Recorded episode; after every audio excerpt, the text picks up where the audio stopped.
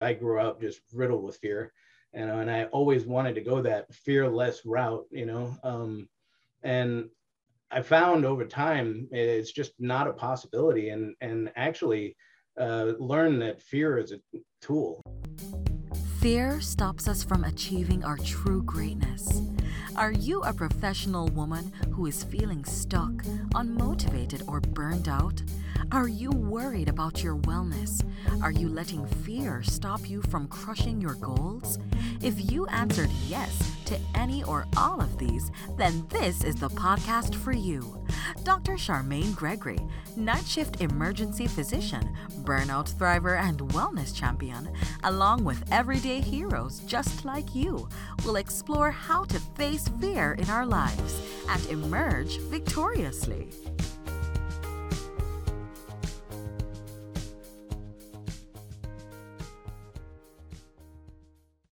That's Dr. Gregory here. Did you know that I'm on YouTube as well? You can find me at Charmaine Gregory MD. See you there. There. Hello, hello, hello, Fearless Freedom family. This is Dr. G, and we are back for another episode of Fearless Freedom with Dr. G. Today, we have Dana Cowles, and he is going to be telling us all about what he's up to and all about his journey. Take it away, Dana. Well, thanks for having me. So, yeah, I'm a uh, board certified emergency room physician. I've been working in the greater Orlando area.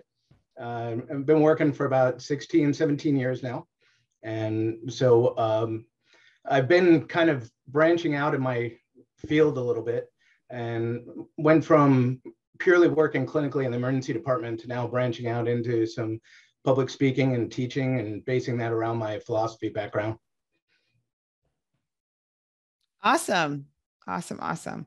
Yeah. So I love that. Um, I love that we're both in EM. And it's so funny that you're in Orlando. I wonder, we may have some common um, colleagues. I'm not sure if you're in the same group.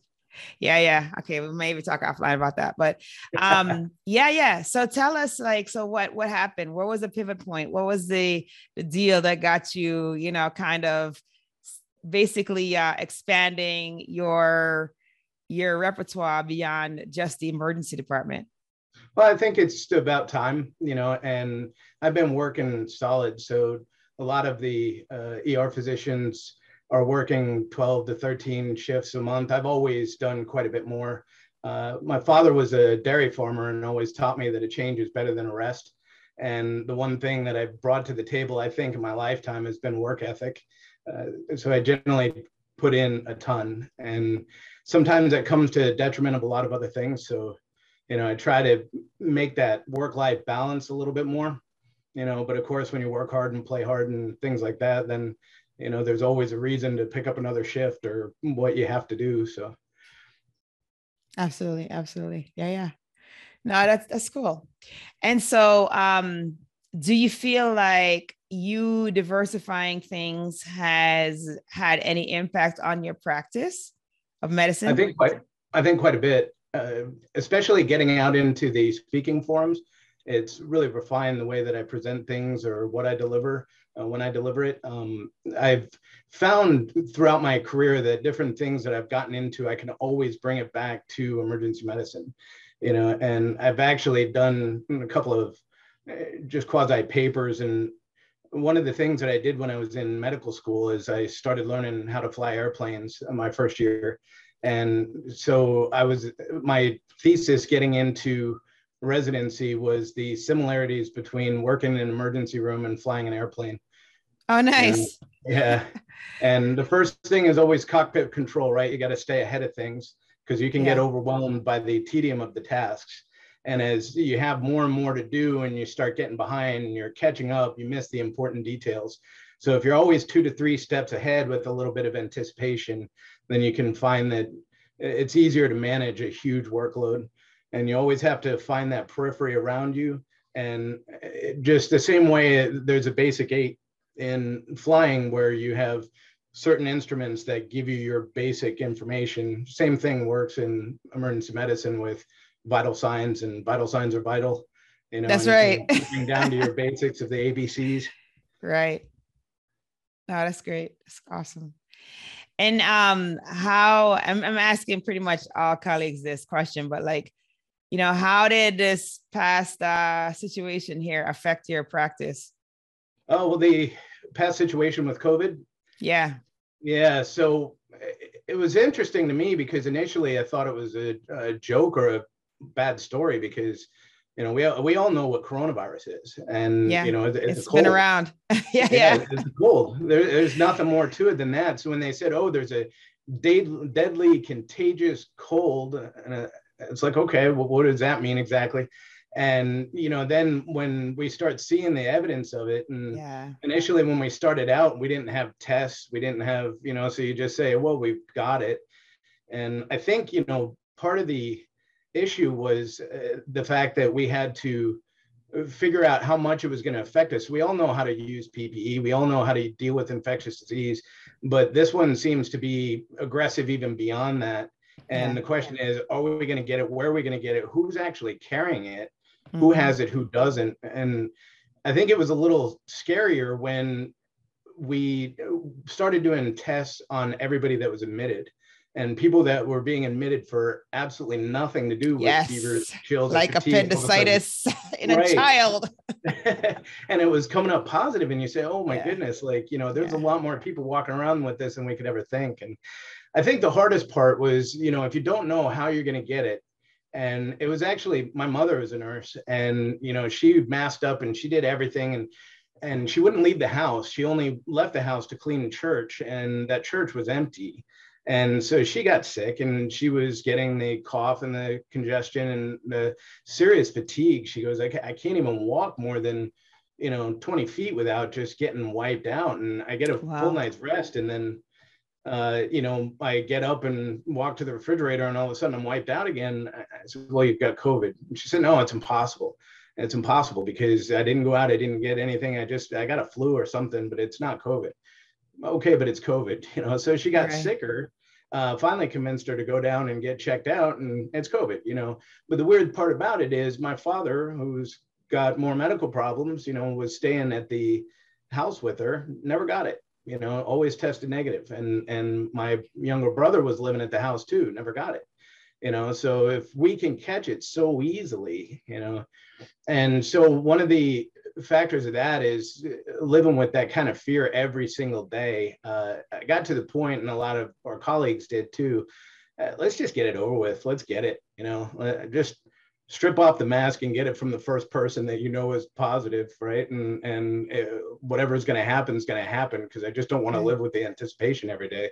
And uh, I think the hardest part was getting home to the kids, you know, and the kids yeah. want to hug you and you have to push yeah. them away and say no no no no no not until i shower not until you know so i kind of had a standing agreement with my wife to either shower at work and have a change of clothes and a run and jump bag or you know delouse in the garage before you come into the house but just whatever you do don't bring it into this sanctity you know?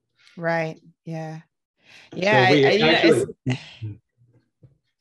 yeah, I was gonna say that uh, I had forgotten about that, but yeah, it was like that for a while. All right, and with the fear part of it, uh, the the there's a local testing site near us in Deltona that did a lot of the testing for the vaccine. So I had found out about that and actually jumped down to uh, get enrolled in it. My wife and I did that. So okay, you know, we uh, awesome. Thank yeah. you for doing that. That's oh, great. oh, absolutely. It's uh, it, it came to that step of you know if somebody said why did you do it, you know, it was just getting frustrated and tired of dealing with it day in and day out. So it was like, yes, you know, whatever you yes. can do to just get it over with, you know, and uh, actually, you know, was becoming a recruiter to try to get everybody else signed up too. Oh. you know, if you're tired of it, let's get this over with. Like, let's let's not do this anymore. Oh, that's great. No, no, yeah, I totally forgot about that whole thing because like there was a routine. There was like this really long routine that happened like once I got to the hospital, like because I would wear close to the hospital, then you'd like scrub everything and then you would like put on the hospital scrubs and then you would change out the hospital scrubs, scrub up everything again, including shoes before getting into the car. You know, like I for- totally exactly. forgot about all of that.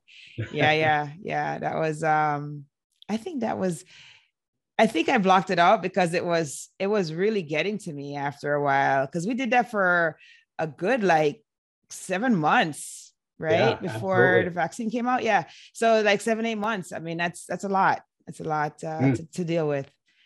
Uh, interesting. Sure. Interesting. Yeah, yeah. Yeah, no, there's um I love that you bring that fear up because that is a fear that we really did have, right? Because it was like at the very beginning, it was nobody was really wearing like I used I never used to wear a mask to see my patients, right? So, you know, you're going into all the rooms, you're going into maybe the ones where there's maybe some respiratory concern with a mask, maybe, but that was never really a thing. And so you're mm-hmm. you're in your patients faces you know they're opening their mouths and you're looking in their mouth. I mean like it's all this stuff. And i'm like wow like that's just nuts. I'm surprised I, that we didn't actually, have it, it like worse you know? Yeah, and it was strange the number of things that changed significantly because you know I I actually had an uncle who passed away from HIV and and he talked to me a lot about you know what it was like and he even did a lecture in my medical school class of what it's like to be a patient from that side you know when you kind of die that spiritual death before um, you know, and, and this is even in the time frame where everybody knew how to catch it or, you know, what your risk factors are and things like that. Gotcha. And, oh, and okay. he said, you know, it, he would go into the hospitals and the second they read that on his chart, all of a sudden the gloves came on. treat him differently. Oh, right. No. And so he's like, I didn't actually have physical contact with people for at least a couple of years, you know, because wow. any of his friends uh, that knew him didn't want to come up and give him a hug or, you know, they they wouldn't even do the fist bump or you know handshake what? at the time, oh, high five. Man. Yeah, he said there's always just that subconscious. They know something's with you, and and so he's actually like, you know, I would limit the number of people that I would tell just because. Right. Right. you know the, he didn't want that stigma you know and eh, that always stuck with me and and so for me it was always important when i greeted each of my patients to shake their hand you know to mm-hmm. make sure that and i always did the foam handshake you know you'd kind of foam up and mm-hmm. then shake their mm-hmm. hand with the foam still mm-hmm. in your hand yeah so yeah. um and they uh that had to stop immediately right like all of a sudden yeah yeah you know yeah and the funny thing is that i sat there and said you know, it, it didn't make any sense to me in the beginning because they they started. Remember the elbow bump? Yes. Right? And everybody would come up and do the elbow bump. Yeah. And I was like, that to me is way worse, right? Way yeah, because you're not cleaning your elbow. Exactly. Everybody's scrubbing their hands. I watched them do it. You know, and at least you know the hands are clean. and they would tell you if you sneeze, right? Sneeze in the elbow. elbow. And yeah, they're yeah. not washing this up, and then they're like, no, no, no, like, oh, absolutely okay. not. yeah. Wow. So, and so, yeah, a lot of those things changed. And then in the beginning, I remember, you know, the hospitals uh, would be telling us, don't wear masks. You know, don't wear them into the rooms unless you have to, because you know the the perception that it's giving out to the public. You know that we're afraid or you know these kind of things are happening and stuff like that so you know it was interesting because it, and, and initially and this was before covid was even really hitting and I remember, you know, um, some people were getting the modified scuba masks and things like yeah, this yeah. that they wear, you know, or like a PAPR or, yeah. you know, um, and and so they would bring them in and and you know they wanted it kind of squashed in the beginning, and and then when it started fully hitting, the mask mandates came out really quick, you know, and and things wow. kind of changed and. And the number of things that we had to look at because I also went down to a field hospital in Fort Lauderdale and they were telling me that um, in Miami, where they were getting really hammered, a yeah. lot of the employees were getting them, and it was because they weren't adequately identifying people when they got into the hospital. So when they would come in, they would check in and they would kind of write onto the chart or some area there. And then that chart was passed from the registration person over to the provider. And that chart being contaminated is kind of where they were getting. So even though they were wearing full PPE and doing things like that, they would get sick from these cross contaminations, okay. you know, or, um, and, you know, the vast majority of people that actually got sick uh, were doing it because of interactions outside of work. You know, absolutely, just different absolutely. get-togethers, going to parties, or just family. You know, family had oh, yeah. home. You were more susceptible to them than you. I always found that interesting. in My career, especially when I did the peds rotations, you know, in school, I could always, you know, go through and and deal with any illness that was there never got sick And the second my Yeah. kids did, I went down. Oh yeah, hard. yeah, yeah, yeah, yeah. They're harbingers, harbingers of like germs. That's Yeah, that's what they are. They're so cute though, but they really are, really are harbingers. Yeah. Oh my gosh. Yeah. No, that's so true. That is so true. Wow. Yeah. No, it's it's it's it's it's incredible. I mean, it's it's just like it is a once in a lifetime thing, and I'm glad that's once in a lifetime. I mean, I I don't really ever want to deal with that again. Uh, to be honest with you, like I don't think anybody does. Nobody does. Like Right. inside medicine, outside medicine, I don't think anybody ever wants to deal with this again. Like I we're we're, we're actually we're wanting to get out of it already, or like it's not even done, and we're like, I joked around about this because of what our kids are going to be able to say, you know, because oh yeah, back when like my parents would tell me about the, you know, having to walk uphill both ways in the snow barefoot, you know, going to school yeah, and we had our hardships and you know they had nuclear air raids and things where they had to get Oh, underneath yeah. the desks and like that was going to save them and and then uh you know the generation right before us and then you know the generation after us now is going to be saying yeah we had to go to school during this deadly virus and, yes. and i was like our generation man when we went to school we had cool cartoons that's all i can say Oh yeah, yeah, yeah, yeah. indeed, indeed. I, I can tell. I can tell we're in the same generation. yeah Because I mean, that's Yeah, that's we what we a talking about when we went to school too. Was like, what cartoons did you watch yesterday or whatever last night? Exactly Oh my gosh, yeah, that's quite uh, quite a different narrative. That is so true. Wow. Wowzer. Hey, it's Dr. G, and I just wanted to take a quick moment to thank you for listening to this episode. I'm so honored to have you here with me. Did you know that I can help you to get your own podcast started? With my podcasting launch course for professionals, I walk you through everything you need to know about starting a podcast. I'm with you every step of the way from sign up to launching your show with five episodes ready to go.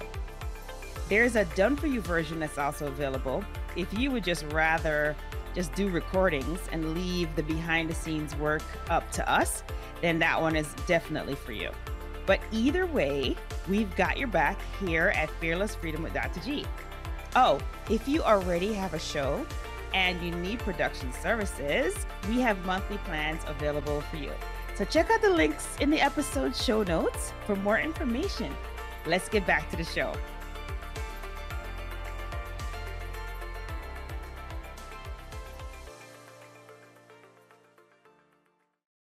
So that's um so that's interesting. That's a good segue into um what propelled you to start speaking in public, right? So tell us about that. How did that get going?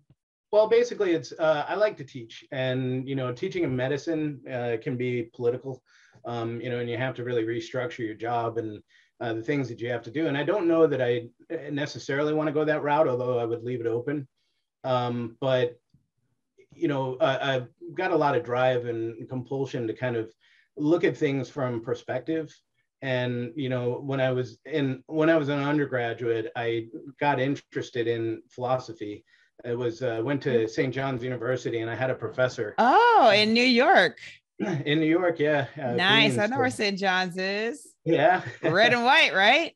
yeah, exactly. And that's uh, I went there right when they changed from the Red Men to the Red Storm. You know, Oh, which I always thought was interesting because you know they said it was that they were changing the name because of uh, cultural issues, but the Red Men were named the Red Men because they wore red uniforms. Right. You know, they were a Catholic school that wore the red and white Catholic colors. So I was like, that. Uh, mm. yeah, but yeah. anyway, um, they changed it to the Red Storm, and I had a philosophy class, and the teacher came in and he was talking, and he goes, uh, "Do you believe in the Bible?" And this kid uh, says, "Yeah," and he goes, "You're an idiot." And he went through for like an hour on why it's the worst thing in the world is modern mythology. It's desperate people reaching out, grasping at straws. There's nothing that can be factually based. There's, you know, and he went through like proofs, you know, on this to prove that it absolutely is the worst book in the world, you know. And it was a Monday, Wednesday, Friday class. Wednesday, I come back and he goes, "Do you believe in the Bible?" And this kid goes, "Well, of course not." You know, different kid. And he goes, "You're an idiot." And he, he went through for an hour on why it's the best document ever written, you know, how it's so factually based and and how it's the you know the one document that you can go to that has solid answers you know that are applicable to just about any situation and then he went through a bunch of proofs on it and things and i was like i am all in you know so you know when you can look at things from like different angles and things so um, you know and it was an interesting class but it kind of drove onto uh, more topics and there's a lot of things that people see and understand now that just really aren't true you know and so that's a lot of what i like to teach about um, oh, some examples of that are, you know, if I ask people what they want out of life, uh, they always tell me the same lie. Uh, you know, I want happiness. You know, and if I ask somebody before 1930, what do you want out of life? They would say, I want long life, health, and I want, uh, you know, success. Mm-hmm. And so the two things that people really want in life are uh, security and affirmation. You know, the things that you find attractive in somebody or that they can protect you or they can provide or they can you know be a good solid structure with you um, yeah. and then you know the affirmation like if you're a hard worker and you come home and your spouse all you do is say hey what's up yeah they're gone you know they won't stick around um, and every time in situations in emergency rooms we see it people will 100% of time uh, sacrifice happiness for uh, security or affirmation right so if i tell somebody uh, hey, there's cancer, well, they'll readily go take chemotherapy, not because they want happiness, you know. Mm-hmm. Mm-hmm. And that all changed in history because uh, back with mental illness, you know, people would uh, um, be looked at as scourged by God, you know, or they've yeah. sinned, and that's what created the mental illness. So they were put in pestilence houses uh, along with the criminals, and along the way they said, well, there's different houses that we can put them into and medicate them. And they called those safe houses asylums. And then they mm. went forward and, uh, you know, Freud came along and said, you can psychoanalyze them, made the id, the ego, and the superego, right? And the id is that inner child that always needs to be fed, that impulse control, you know, which is the life of a drug addict, right? And he yeah. did that because he was a drug addict and he had a cocaine problem, you know, so um, they started making cocaine with wine and a sugar syrup, and that was your first Coca-Cola recipe. You know, and, that's what. Uh, yeah, I keep hearing that. This is crazy. Yeah. and so the marketers of Coca-Cola were ingenious, you know, because they went around and they said, "We want to uh, make anything happy." associated with Coke, right? So wow. go to the ballparks, and if they're going to have a ball game, I want to serve a Coca Cola. And met these two uh, guys serving hamburgers and said, why don't you mix your hamburgers with some fries and our Coca-Cola and we'll call it a happy meal. You oh know, my and gosh. Marketing just, and they even changed Christmas, right? Santa Claus used to wear green and then they changed. Now he wears red and white. Oh my right, gosh. Coca-Cola colors. And he would be holding a big Coke with it. And, you know, now he became jolly, happy, ho, ho, ho, right? So um, in that regard, then you know that marketing then told everybody you can get happiness on demand on tap, which is what everybody pushes for now. You know, when actually they should be pushing for the security and affirmation. oh my gosh! Wow, that is like quite the breakdown. I love it. I love it. Wow. Yeah, it's a jolly man wearing red and white. Wow. You know, and, marketing geniuses, marketing yeah. geniuses. Well, and wow. it changed everything too because all marketing went that way afterwards. So now you get inundated with it. Just about any product, you know, take our product, you'll be happy. Take our product, you'll be happy. You know, gotcha. and they just they pound it into you. So and then there's you know the aspect uh, where you know i'm interested in this topic too is uh, based on the fear itself as well. It's been a compelling thing for me because i grew up just riddled with fear and, and i always wanted to go that fearless route you know um, and i found over time it's just not a possibility and and actually uh, learn that fear is a tool you know it's yes it is a tool to, to make sure that you pay attention you know? yes Yes, it is a tool. That is so true. I started doing activities to um, try to overcome a lot of the fears, like fear of heights and things like that, which is why I learned how to fly airplanes. And uh, a few months ago, I went on an acrobatic flight outside of Las Vegas. And okay. you know they have so you were standard... twirling the plane and everything. Oh yeah, oh yes. I actually think I blacked out a little bit, a little bit. Oh, really? Was some was it on autopilot, maybe? Oh no, no, no. There's a um, the pilot is behind you, and he's oh, pulling it. So okay. he pulled an AG turn, and he he said I didn't, but I'm pretty sure I did a little, a little bit. That is nuts. Yeah. So uh, wow. they have these rules, you know, that are all across the FAA, right? So you have to um, you have to show people how to exit the airplane and how to use the seatbelts. Okay. Right. And this is why you get the safety lecture on every airplane commercially that you go into, is because it's just a set rule. And every they mm-hmm. don't make a specific rule for these people and these people. It's just a rule. So anybody in an airplane has to show them how to use the um, how to use the safety straps and how to exit the airplane. So he tells me, hey, um, if there is a problem, I'm going to, in your headset, say bail, bail, bail. And what they have okay. is, there's a seven point strap with this metal bolt, and you have to line each of these straps on in order. And then there's these two metal bars that come and spread out, okay, and lock the whole thing down. So he said, if there's a problem, then what I'm going to want you to do, I'll say bail, bail, bail. I'll jettison the canopy off of the plane, and you oh need oh to pull these two levers together. It will quick release, and then you need to pull yourself up so you're standing on the seat, and then step out to the right and pull your D-ring parachute.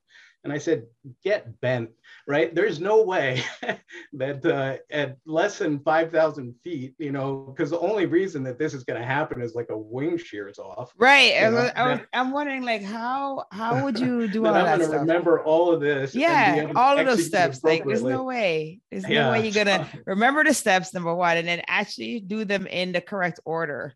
Right. Right I mean, and, that's and just not not freeze in that second. Go, oh, there was that one thing, right? What did he say I was supposed to do again? Like, what am I supposed to pull the straps? Like, oh my gosh, yeah, that's nuts. That's nuts. But if it did happen and you made it down safely, it's definitely Miller time, right? yeah, indeed, indeed. Or lottery ticket buying time. I'm not sure which one. Exactly. Wow. Wow. Okay, that's awesome. And so when you speak, you're talking a more you're talking about fear I do. Um, some of the talking that I do is about fear um, and anxiety, you know, utilizing it as a tool. Uh, some of it is about the perspectives, like we talked about. Um, you know, there's a few others along that line. Um, you know, another big one that uh, I've come across is that people think happiness is the opposite of depression, and it's really not. You know, the opposite of depression is purpose and so you know the people that really suffer from depression the most are the ones that are feeling purposeless in their in their situation whatever it might be you know so they'll chase down happiness and do things like you know get involved in comedy or get involved in you know different things that are going to make them happy and and it never relieves that depression aspect you know because mm-hmm. i think the the thought process is a little wrong there and that's where you end up with the situations like Robin Williams and things like that. So yeah, yeah, yeah, that's pretty sad. Yeah, no, that's um that's awesome. And so who are you talking to? Are you talking to mostly groups? Are you talking to corporations? Who are you who are you talking well, to? Just getting started right now. So, you know, I'm I'm branching out. I think, you know, I'm gonna be doing a little bit of writing and I'm gonna be doing a little bit of, you know, presenting and so, you know, we're starting out on that. So so far it's been uh, whoever's interested in hearing it you know. Okay awesome awesome awesome awesome. And then is there a um is there a, a website that you want to share that they can uh, reach out to you if they're interested in having you talk to their their groups sure. or talking to there's them? uh www.cowles emergency services. Okay and then just if you could just spell cowles so that people don't go to the wrong c-o-w-l-e-s perfect awesome awesome. It's a good conversation. And so um you know i uh we have a tradition on the show okay. and it is fill the blanks. And so right. you know are you ready dr cowles? Absolutely. you ready? Okay fantastic. All right so the first one is if i am fearless i will. If i was fearless i would go to space. That'd be the first step Okay. All right. Yeah, it is kind of like, you know, if something happens out there, you're you're on your own. it's just no, No one coming to the- rescue. Nobody coming to rescue you. You know, that's it. you fend for yourself. I've always been enthralled with it too, but the problem that I have, and and you'll relate to this, you know, you, you'd enjoy the rocket ride, you'd get up there, you know, and then about 10 minutes later, you'd be looking around and saying, what now? you know, does this have the constant motion that we need, you know? Right, exactly. Exactly. That's so funny. Oh my God. All right. So the second one is to me, fearless freedom means. being able to utilize fear as a tool you know to be able to pay attention to be able to build a structure um, the best way to conquer that in my opinion is to make a plan and then trust that plan. So just the same way as we deal with mcis the same way we deal with you know covid and things like that is to make sure that you have a well established plan and then deal with that. I think um, the two things that cause the most fear are staying still you know and the second one is um is that feeling of helplessness you know and that's kind of what i felt when i was young that i never ever wanted to feel again so um you need to build that plan and structure to be able to get rid of that helpless feeling Mm, yeah, that was a gr- great points. Absolutely. And then last but not least, my battle cry is let's go keep moving let's let's go. Keep moving. I love it. Love it. Oh, thank you so much, Dr. Cowles, absolutely for thanks for being on the show and sharing. Oh my gosh, you dropped some nuggets today, my friend.